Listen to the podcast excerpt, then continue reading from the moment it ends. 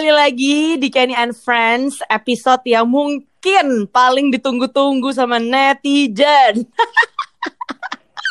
Oke, hari ini lu juga boleh ketawa dong. Jangan kayak Oh, pura-pura nggak iya. denger gue.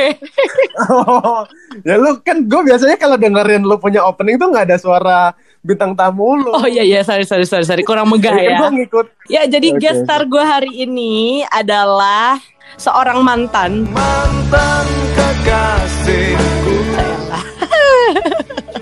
Tapi kita nggak ngomongin soal masa lalu ya, karena kita akan ngomongin masa depan dan masa sekarang. Jadi selamat datang Indra Pramana. Hai Ken. Wow. It's been a while. Yes, enggak sih, kita kan udah pernah ketemu sebelumnya. Banyak kan di acara nikahan temen kita ya. Betul sekali. eh, by the way, perkenalkan dulu, ini namanya Indra Pramana. Dia adalah seorang business development dari Navanti Melbourne dan juga CEO dari Navanti Indonesia. Yang gue ingin tanyakan, kenapa putus dari gue, lu makin bersinar? Pertanyaan lu luar biasa sih gila. makin sukses bapak yang Eh, satu enggak, ini. Silakan disapa dulu warga podcastku. Ya warga podcastnya Kenny. Gue Indra basically. eh ya yang udah dijelasin tadi. eh gue kerja tadinya emang di Australia. Tapi 2018 gue balik ke Indonesia gitu. Akhirnya gue ngerjain apa yang jadi kepanjangan tangannya dari yang Australia itulah gitu. Oke. Which is Navanti Indonesia itu. Tapi si Navanti ini sebenarnya ngerjain apaan sih, Indra? Ah, Navanti sendiri itu sebenarnya investment company and also a consulting company. Hmm? gitu ya dia sebenarnya sih eh, udah cukup lama lah udah cukup lama udah masuk ke 12 tahun itu dari Australia meskipun ownernya pun orang Indonesia juga gitu jadi semuanya diaspora sih itu yang gue suka sebenarnya Yap, yap, yap, yap. gitu. Shout out Nah, dulu terus- buat Ko Ivan. Hai Ko Ivan Cimedi. Yes. Yes, my mentor. Sinavanti itu kerjaannya simpelnya, basically kita suka cari bisnis-bisnis opportunity, terus kita invest, terus habis itu kalau ada ide-ide yang unik, menarik, ya kan yang nggak nggak mainstream lah, kita pasti ikutan dan kita suka banyak juga uh, mentoring startup-startup muda atau entrepreneurs-entrepreneurs muda, gitulah. Jadi itu kerjaannya Navanti. Wow, luar biasa. Tapi kita balik sedikit ke zaman-zaman dulu gitu ya. Kita mau mulai Hmm, dari yang mana nih? Eh? yang mana maunya? Gue kayaknya susah fokus nih di sini. Gawat, gawat. Um, ya kita ngomongin Indra 10 tahun yang lalu. Waktu lu mungkin duduk di bangku SMP, SMA atau kuliah gitu. Boleh ceritain gak sih gimana Indra dulu? Indra dulu. Oke. Gue sih kayaknya selalu jadi maksudnya biasa-biasa aja gitu ya. Gue sekolah kalau lo ngomongin tadi sekolah SMP SMA kuliah, gue bukan anak yang pinter kayak mungkin bintang tamu lo yang sebelum ini gitu kan. Kan gue selalu gue selalu berusaha bersaing sama dia tapi kayaknya udah nggak mungkin gitu loh. Kejauhan ya bos. Jadi 10 tahun lalu gue bener-bener have no idea about anything that I'm doing at the moment sih, to be honest. Hmm. Emang cita-cita lu sedari kecil itu apa sih? gue orangnya tuh banyak mau kali ya. Gue a man with many dreams. Yang gue suka lucu itu gue pas SD itu gue inget banget. SD kan guru suka, oke kalau besar mau jadi apa gitu ya. Mm, mm, mm. Nah, gue selalu bilang kalau gue tuh mau jadi direktur. Tanpa sebetulnya gue tuh ngerti apa sih itu, ngerti gak sih? Soalnya gue cuman simply gue nggak mau sama yang lain dokter lah, lain apalah insinyur lah Iya, gitu, iya. kan. Cuman gue kayak pernah denger aja gitu loh, oh direktur ya gue tahu kerjanya di kantor gitu. Tapi gue nggak tahu tuh apaan dan gimana gitu. Yap, yap, yap. Jadi itu sih yang yang yang selalu gue suka ngomong ke orang. Meskipun setelah itu ya gue gue nyobain banyak hal sih gitu. Contohnya menjadi pendeta? itu gue belum cobain. itu kalau gue ya habis gue punya mimpi itu terus gue sempat berubah gue berubah gue pengen jadi programmer lah gue pengen Uh, jadi. NBA players yang gue nggak tahu kenapa gue bisa punya mimpi itu gue gue pengen jadi pelukis gue pengen gue pengen jadi fotografer pengen jadi barista Gue inget Masa? banget masa-masa lu pengen jadi uh, fotografer dan menjadi barista kayak oh my god. itu zaman-zaman kayak 2000 berapa ya? 2000 16-an gitu kali ya. Iya, gue mungkin ya 2015 ya 16 15 lah. Iya, iya, iya. iya. Bener bener banget. Oh, saya bisa Jadi kayaknya, hafal. ah, ya itu kan tahun-tahun itu. Oh iya ya. Lanjut. Eh, tapi kalau ngomongin soal eh, tadi kan lu bilang pas kecil ya lu kayak biasa aja gitu kan. Nilai juga nggak bagus-bagus banget. Pernah nggak sih lu merasakan Iya. kayak kegagalan, failure dalam hidup lu yang kayak ah this is it lah gue kayak mungkin nggak bisa menjadi seorang direktur gitu loh. Bener, makanya gue pengen jadi pelukis. itu kayak itu kayak bener-bener beda banget gitu 180 derajat beda ya. Karena gue nyari apa yang gue bisa ya. Yang gak usah mikir gitu ya. Iya, gue maunya abstrak sih sebenarnya kan, cuman banyak yang nggak paham. Jadi abstrak lu udah levelnya tinggi banget ya. Tinggi banget bener. Gue pernah pernah bangga sekali lah sama diri gue. Mm-mm. Eh, yang gue kira, oh gue kayaknya pinter nih. Wow. Gue tuh inget banget. Lo inget kelas 4A nggak? Wah inget banget cuy. Dan gue 4C Jadi pas di kelas 4 SD itu guys Kita tuh kayak diklasifikasikan sesuai dengan kemampuan otak kita. Jadi A itu yang paling pinter Dan D yang mohon maaf kurang kurang ya gitu kan. Jadi lo bisa bayangin kalau misalnya ranking 40 di kelas D. Berarti satu angkatan lu yang paling Gue gak mau kasih tahu tapi Lu udah tahu jawabannya dan gue nyaris gue tuh kelas 4C jadi kayak ah, I have no future man sedangkan lu waktu di kelas 4 itu itu lu kelas 4A bersama dengan Brian VG yang menjadi guest gue sebelumnya ya kan Yes. jadi lu betul. merasa itu lu paling top of your life gitu ya Iya itu top of my life banget.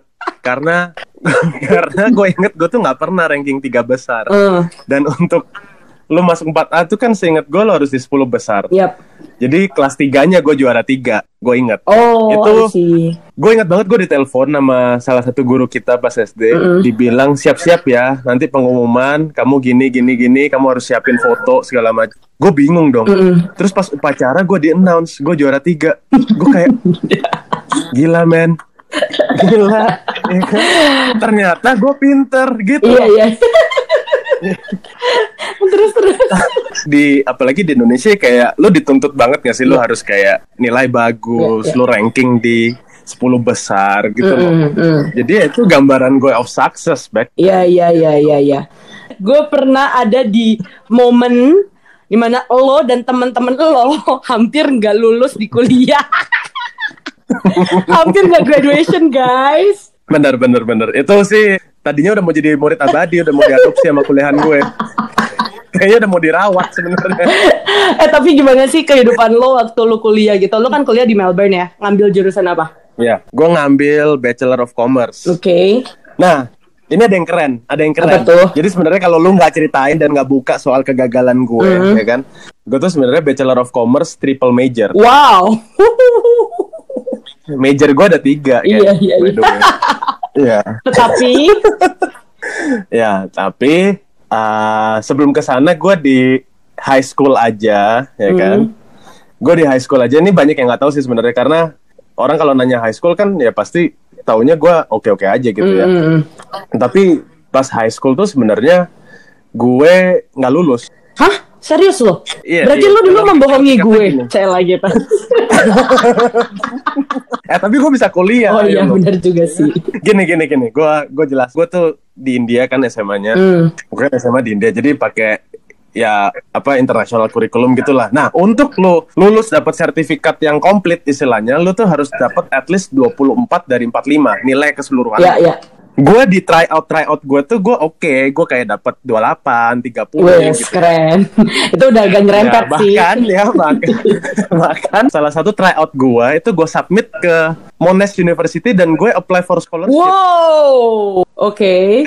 dan gue dapat Serius oke lo? gue dapat gue dapat gue dapat gue ingat banget gue dapat sekitar 8.000 dolar kalau nggak Hmm, salah hmm. I see. Nah, tapi pas kelulusan nih ya kan gue dapat dong kan kayak rapot gue gitu ya dan gue lihat tadinya gue di tryout tuh 32 gue dapatnya 23 Oh. Dan syarat kelulusan 24. 24 jadi gue nggak lulus nggak even lulus gue tuh cuman dapat namanya sertifikat lalu kayak partisipasi tau Iya. gak? Iya, Istilahnya kalau lo lagi ikut pertandingan lo juara harapan gitu ya. iya iya kayak eh, oke cuman buat menghibur gue doang Oke. Nah itu nggak banyak yang tahu tentang itu. Jadi gue dari yang mau apply scholarship, gue langsung turun banget jadi dua tiga, which is gue nggak complete the course Mm, mm, gitu loh. Ya lu nggak usah tanya soal scholarship gue, ya ditolak akhirnya ya. Dan akhirnya masuk ke Akhirnya gue masuk ke Deakin. Deakin University. Hmm. Itu pun Iya. karena gue mengalami kesulitan dalam uh, mendaftarkan diri ke sekolah ya, ke kuliahan. Banyak yang nggak mau terima soalnya kan dengan nilai itu. Oh, I see. Jadi lu nyogok. kan. Ah enggak, kan kebetulan ini untungnya di Melbourne ya, jadi sogok-sogok agak Iya benar-benar. kan? jadi gue tuh akhirnya gue harus kayak ikut uh, kelas diploma lagi Ah. yang jadi kayak apa ya akselerasinya lah untuk lu masuk ke kuliahan itu. Iya iya iya iya. Nah itu aja gue udah puji Tuhan banget karena gue diterima di situ dikasih kesempatan dan akhirnya gue bisa sekolah di sana. eh, tapi ngomongin ngomongin kegagalan ini lucu banget deh. Lu pernah cerita juga kalau lu pernah um, apply untuk sekolah di Binus, terus Hmm, ini harus nih dibahas. dikit aja. Oke, jadi itu gue sebelum ke India, karena gue nggak tahu gue bakal ke India, gue sempet apply SMA di BINUS. Dan karena ada special connection gitulah waktu itu, jadi gue banyak dibantu, gue dibantu, gue tes, gue inget Inggris dan matematika, ya again matematika. Oke, gue tes, uh, gue sendirian tuh karena pakai jalur spesial gue sendirian di satu ruangan gede banget. Gue selesaiin on time semuanya, terus gagal. Gue gagal, tapi gue nggak berhenti di situ kan. Gue gagal, ya kan? Gue gagal.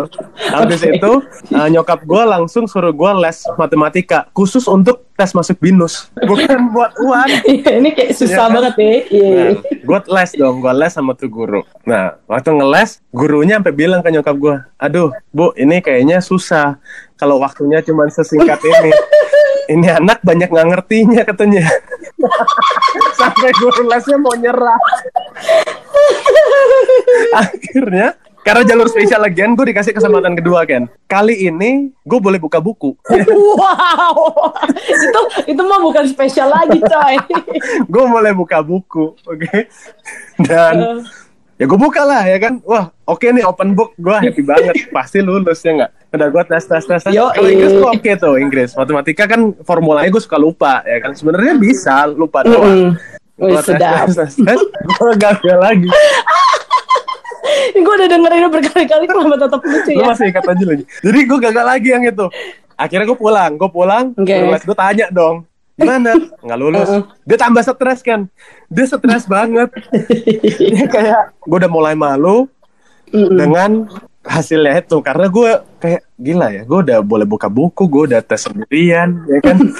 Gue masih gagal gitu loh. Reputasi orang yang bantuin gue tuh gimana ceritanya? Akhirnya akhirnya nih ketiga kali. Nah tiga kali gue tes. Dan kali ini ditambah kan gue boleh pakai kalkulator. Gue kayak that's it. Yes baby. Kan oke. Bisa nih kalkulator My time to Yoi, shine. ya kan what's so difficult ya nggak ada kalkulator Oh iya. Nah udah dong, gua tes. Cet. Oke kak, ini boleh pakai kalkulator katanya gitu. Soalnya sebenarnya eh, cuman pengen supaya nilainya pas aja sih gitu. Oh, Berarti yang dulu-dulu tuh jauh banget coy. gue tuh padahal merasa bisa banget loh pas ngerti. Wes. eh, lu ya emang dari dulu tuh selalu PD-nya over-over coy. Gue pakai scientific calculator lengkap dong formulanya ya nggak. Lo mau Oh, sin sedap. kostan Iya, iya. lo mau apalah ada situ. Udah, gue pakai sesuai dengan ajaran ajaran guru les gue itu. Cet, cet, cet, cet. Oke. Terus hasilnya yang ketiga agak lama. Gue ingat banget eh, yang kemarin-kemarin cepet kayak tiga hari keluar ini seminggu seminggu lebih. Dan gue pikir ah udahlah pasti gue lulus. Dan bener ternyata gue nggak lulus lagi.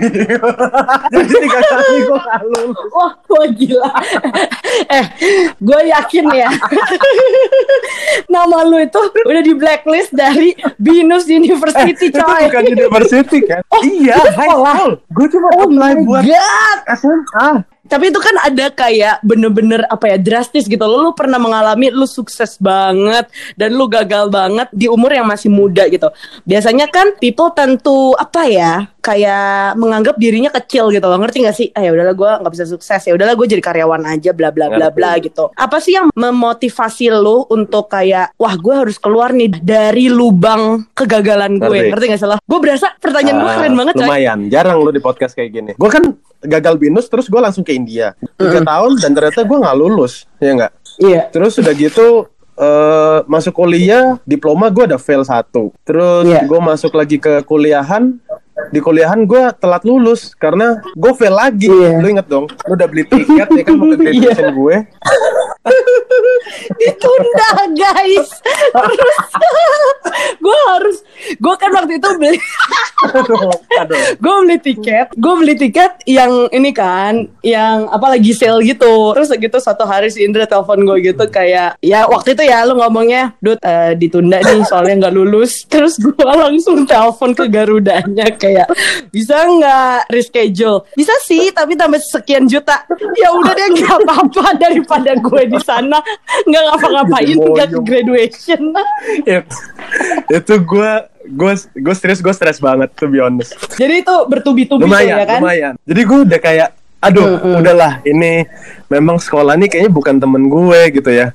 Kayak kok kok parah banget gitu. Gue gue seriusan sih yang yang terakhir itu gue sampai lumayan stres banget gue lumayan depres pas gue lihat hasilnya dan gue Ya. fail karena itu udah semester terakhir gue cuman harus nambah satu semester lagi cuman buat doing one subject jadi mata kuliah gue cuman satu karena itu doang nyesek Hmm. banget gitu loh Iya iya iya. Nah akhirnya ya gue gue semenjak gue ke Melbourne itu gue kayak banyak lihat gitu loh karena di sana kan orang-orang tuh bener-bener apa ya mereka beda lah sama culture Asia gitu yang lu apa-apa pokoknya lu sekolah harus tinggi lu nilai harus tinggi lu harus jadi number one in the class gitu kan. Sedangkan kalau di negara barat kan mereka lebih kayak skill lu gimana? Lu bisa bersosialisasi nggak? Lu Ya. bisa mikir kritikal nggak gitu kan? Lu punya pengalaman apa gitu? Iya iya. gue tuh pas masuk Australia gue inget banget gue kayak oke gue kayaknya sekolah nih kurang ya bukan bakat gitu kan. Gue gue sebutnya sih bakat kayak PG tuh gue menurut gue bakat banget. Ya lu tau lah dia sekolah tuh udah pindah-pindah sekolahnya sukses semua ya kan? Mm, mm, bikin gue sebel kadang kalau inget itu. Cuman akhirnya gue mencoba oke gue punya hobi ini nih gue punya hobi fotografi. Oke gue pelajarin tuh fotografi dan Ya. gue part time gue kerja di salah satu fotografi company buat wedding ya kan? Terus gue suka masak Iya. gue kerja lah jadi tukang masak. Gue inget banget restoran Indonesia bikin bakmi sama pempek gue cuci piring ya kan? Wow. jadi gue merasa kayak mm, udahlah gue lebih banyak bikin waktu di luar aja deh gitu. Kerja gitu. Istilahnya kerja gue langsung Yeah. kerja eh, sekolah ya. Yang penting gue lulus gitu kan. Eh, karena gue merasa kayak "Oh, ini sebenarnya jagonya apa sih? Spesialnya apa sih? Gitu. Karena nggak nggak ada spesial spesialnya gitu. Kayak mediocre dan kadang Iya. capek sendiri ngerti gak sih kalau lu jadi orang yang kayaknya Iya. gue ini kayaknya biasa aja itu biasa aja ini biasa aja sampai akhirnya Hmm. dari gue ngerjain itu bakmi dan pempek terus gue kerjain fotografi gue mulai tuh nyoba bikin kayak freelancing fotografi gue sendiri ya. bersamaan Hmm, dengan kuliahan gue juga bersama dengan si bakmi itu nah gue di situ Iya. gue menemukan bahwa gue nih actually suka creating stuff dan gue tuh suka banget berhubungan berinteraksi sama orang di situ gue mulai ah gue kayaknya suka fotografi nih akhirnya gue jalanin itu gue akhirnya sampai satu titik gue tuh dapat klien di mana dia tuh ternyata punya satu perusahaan consulting di Melbourne orang bule. Nah, Oke. waktu gue fotoin Hmm. dia, dia minta buat apa namanya buat company-nya dia lah. Gue fotoin fotoin terus akhirnya dia nanya, lu nih sebenarnya sekolah apa sih? Gue bilang ya, gue sekolah Hmm. bisnis. Kalau kerja fotografi, gue suka. Gue bilang gitu. Oh, mau nggak lu kerja jadi business admin gue aja? Hmm. Iya. Mau dong. Gitu. Pokoknya buat gue adalah gue bisa menghasilkan gitu kan. Gue masih belum milih-milih lah. Setelah gue bisa daftar itu diterima, gue submit. Dia untungnya nggak lihat nggak lihat nilai kan. Gitu. Dia nggak lihat nilai. Dia pokoknya lu bisa ini kan bisa ini. Ya gue bisa gue bisa. Pokoknya gue bisa dulu. Akhirnya di Mhm. situ gue belajar banyak. Di situ gue belajar eh, oh ternyata yang di kuliahan sama di pekerjaan asli itu berhubungan. Ngerti nggak lo? Mungkin gue jadi kayak semangat di titik-titik terakhir kuliah gue.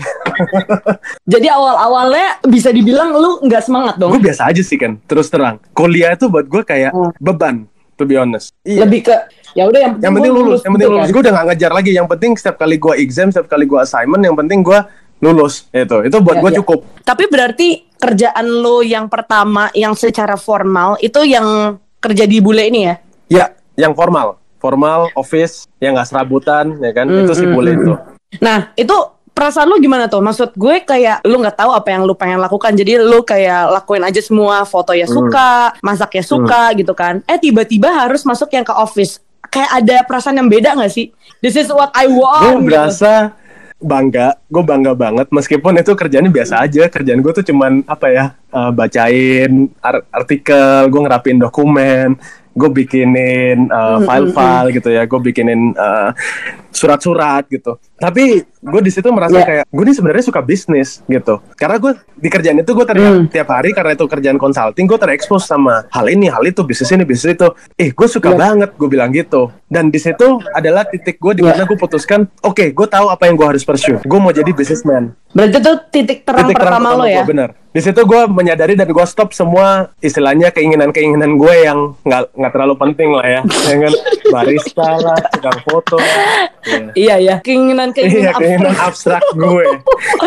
Oke, kita maju ke depan sedikit. Kayak ya udah lo akhirnya pursue your job di yang lebih formal lah istilahnya. Sampai akhirnya lo masuk ke Navanti. Lo inget Hmm. yang gue sempet di Singapura dulu kan?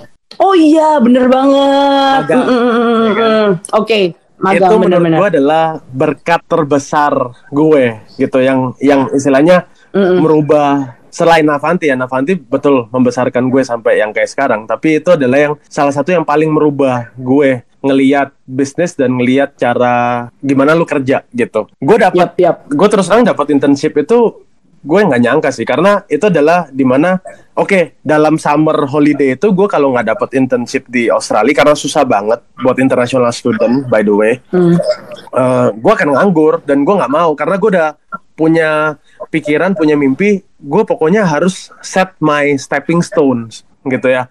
Untuk gue Yap. reach my goal gitu. Akhirnya gue iseng aja gue dikasih tahu ada orang bilang eh Indra ada opening tuh di Singapura eh, Rabobank by the way. Mereka mau hiring buat intern katanya gitu buat junior. Oh oke Yap. gue apply. Gue apply online segala macam puji Tuhannya gue masuk. Istilahnya orang overseas satu-satunya di company itu. Sampai semua orang tuh kayak kok lu bisa sih? Kok lu bisa sih? Gitu kalau mereka lihat nilai gue juga mereka pasti nggak mau terima gue sebenarnya. Gue juga nggak tahu kenapa mereka akhirnya terima gue dan gue di sana dan orang-orang hampir tiap hari nanyain gue di sekeliling gue padahal kuliahan gue juga bukan yang Hmm. in the top 200 yang kayak VG gitu kan. Gue dibayar banget gue Mm-mm. makannya tuh cuman pagi sama malam tuh sama. Apel sama pisang sama roti Itu supaya apa tuh? supaya hemat Buat apa biar gue hematnya? bisa ke Jakarta Oh iya. tahu udah nyari mulu di sana Mohon maaf, nanti saya ganti rugi deh. Gue udah jadi direktur, gue Siap, ganti rugi. dan cerita Singapura tuh jadi spesial kenapa Iya. karena gue ketemu yang namanya si Ko Ivan Tandio itu which is the founder of Navanti itu di Singapura justru pertama Hmm. kali sampai akhirnya dia kontak gue Iya, iya. gue di Singapura dia bilang Drah ketemuan yuk kecap Koko lagi di Singapura nih. Gue bilang oh ya boleh ya kan. Ya udah akhirnya gue ketemuan tuh di Mm-mm. Singapura. Gue ingat banget dia ngajakin gue makan siang. Kita makan siang dan gue inget kita ngobrol nonstop. Kita ngobrol nonstop about anything anything and everything. Dan dia cerita juga soal bisnis dia soal mimpi dia soal visi-visi dia lah basically. Dan tanpa terasa believe it or not gue ngobrol tuh dari 12 siang sampai 12 malam. Dari makan siang di restoran sampai Iya. berakhir di kamar hotel dia Wow, Iya, lumayan. Kok mesra? jadi itu jadi kayak dan gue inget banget di situ dia bilang kayak seru nih ya kalau kita someday bisa masih someday bisa kerjain sesuatu bareng. Gue bilang ya kok uh, I think I like what you're doing and I like your vision gue bilang gitu. Uh, dan dia bilang iya iya sama sama sama. Udah terus akhirnya dia udah dia balik dan udah nggak ketemu lagi sampai gue balik ke Melbourne gitu Baru ada pembicaraan kayak let's work together, bla bla bla bla kan? gitu ya. Akhirnya gue balik Melbourne, gue sempet maunya tadinya Rabobank Australia, cuman nggak jadi karena somehow gue gue apa ya, gue terpanggil aja sih sama apa yang dia kerjain gitu. Menurut gue ini orang something gitu loh. Dan it's not about Mm, money mm, kalau dia tuh orangnya bukan gitu. Jadi itu yang bikin gue kayak Oke, gue pengen tahu nih, dan gue pengen belajar gitu. Ya. Terus Ya, akhirnya ya. ya, dia bilang, "Eh, oke kita mulai dari magang. Oh, magang lagi gue. Nggak cukup yang kemarin ya kan. Oke, sebelumnya gue sorry dulu tuh Ko Ivan, tapi itu adalah magang yang terabsurd gue to be honest. itu gue disuruh ya. itu magang terabsurd gue tapi at the same time uh, gue belajar lebih banyak daripada gue di Singapura absurd itunya gini Iya, gue iya. tanya oke gue magang apa dia bilang kamu ikutin koko aja tiap hari ke mana pun koko pergi Ya kan? lu bingung nggak ya kan? Lu lu magang jadi bodyguard kali coy. gue juga bingung ya kan mungkin dia lihat badan gue gede nah gue bilang oh Terus terus. ya udah gitu terus uh, dia interview gue uh, dia inget gue inget banget dia bilang gini uh, oke before we start uh, koko cuma mau kasih tahu that you have to put yourself in the same shoes that I do gitu di situ gue nggak ngerti gue nggak ngerti gue cuma bilang oke oke ya oke oke aja kan gue lagi di interview Yang penting masuk masuk, dulu, ya. Shay. gue masuk Iya, akhirnya iya. Oke, gue tiap hari ngikutin dia. Jadi eh dia bilang, "Dra, koko hari ini bakal di sini. Kamu ke sana ya?" Oke, gue ke sana. Akhirnya gue barengin dia. Terus, oke ketemu di kantor ini. Dia kantornya tuh cabangnya banyak. Gitu. Oke, ketemu di titik A gitu. Oke, gue ke sana. Dan gue ikutin dia meeting karena dia orangnya tuh sehari meeting nggak tahu lebih bisa 5-6 meeting ya kan jadi gue kerjanya ngikutin dia meeting terus Iya. kadang ya gue meskipun dia udah ada PA kadang gue disuruh nyatet juga sama dia catet gitu gitu terus gue kayak lah gue sama PA lu sama dong ya kan Eh, terus gue nyatet Iya, iya. itu Dra tadi tuh negosiasinya gini terus tadi tuh harusnya gini gini gitu. Oke gue belajar situ. Terus gue uh, dengerin dia meeting. Gue kadang di meeting tuh gue diem aja gitu. Gue berasa kayak salah ruangan nggak ya? Gitu loh. Ngerti gak sih? Tapi lu pernah ketiduran nggak di meeting? Aduh, itu pembahasan yang panjang.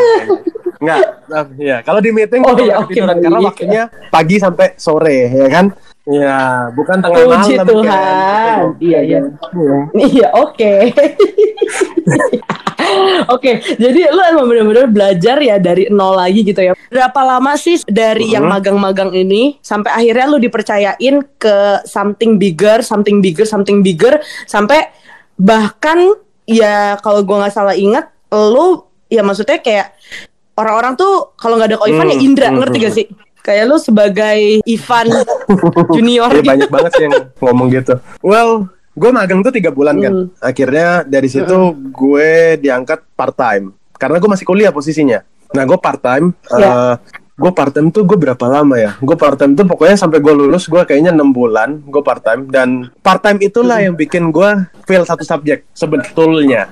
Karena gue udah mulai Ah, merasa Oke, jadi lu terlalu fokus. kerja enak nih, ya kan? Dan gue kerja aja terus gitu loh. Mm-mm. akhirnya gue disuruh full time. Dari part time itu gue ngerjain masih kayak research masih kayak bikin report gitu lah. Sesuatu yang sebenarnya gue nggak enjoy banget. Gue biasa aja gitu.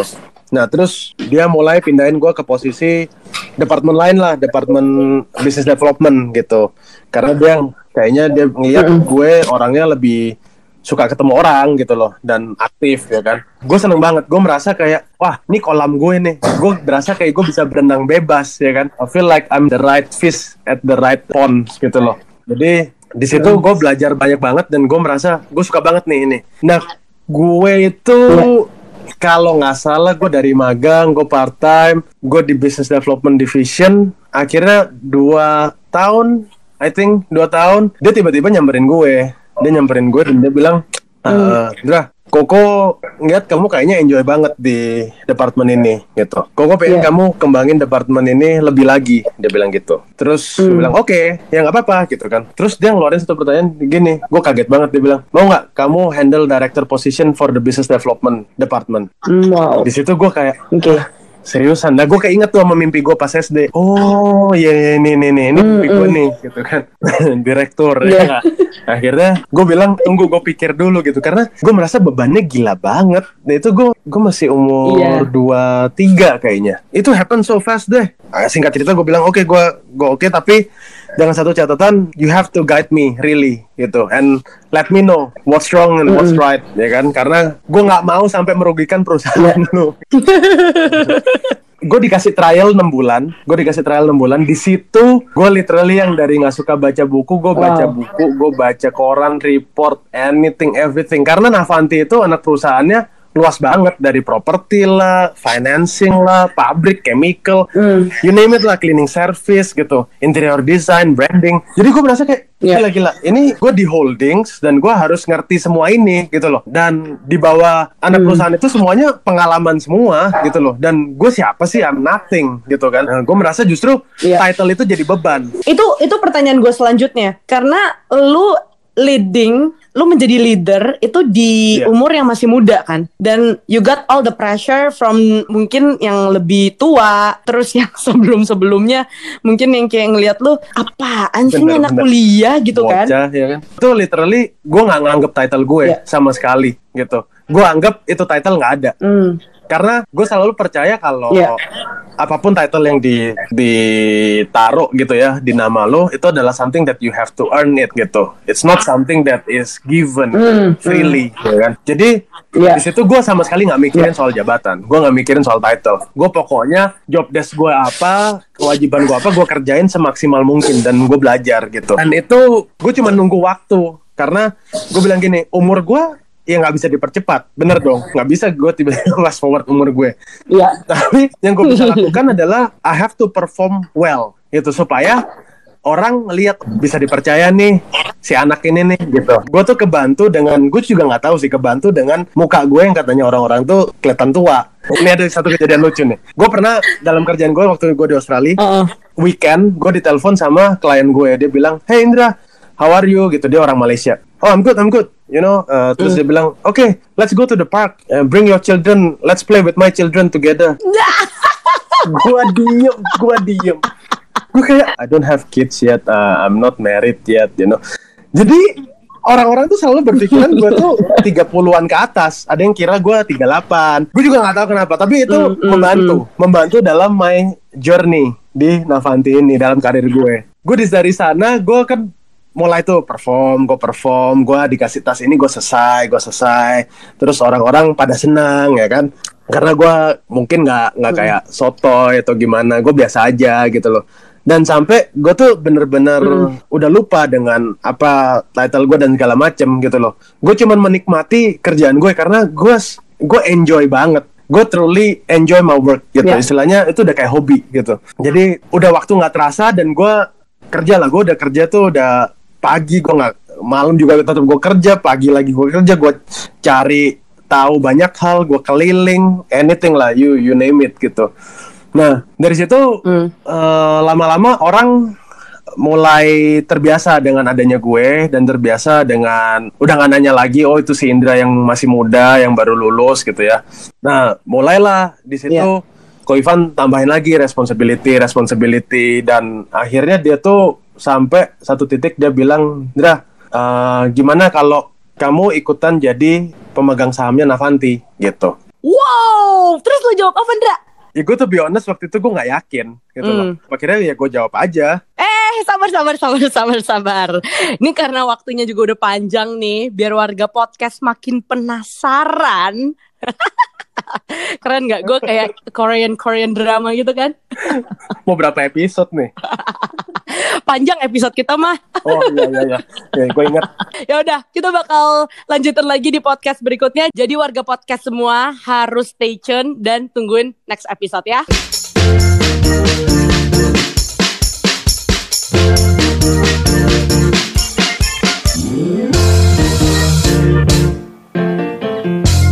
Next on Kenny and Friends with Indra Pramana. Ada kabar burung nih. Bener gak sih Indra dulu teleponan sama gue gara-gara takut gue marah sampai jongkok-jongkok. Ada kalian yang tahu gak? kamar gua dipakai untuk teleponan sama lu pernah Ken sampai gua tidur sama. Tapi Ah, itu pernah guanya kena busur Tapi dulu dia jaga perasaan lu banget, Ken. Dia nggak mau lu kecewa sih.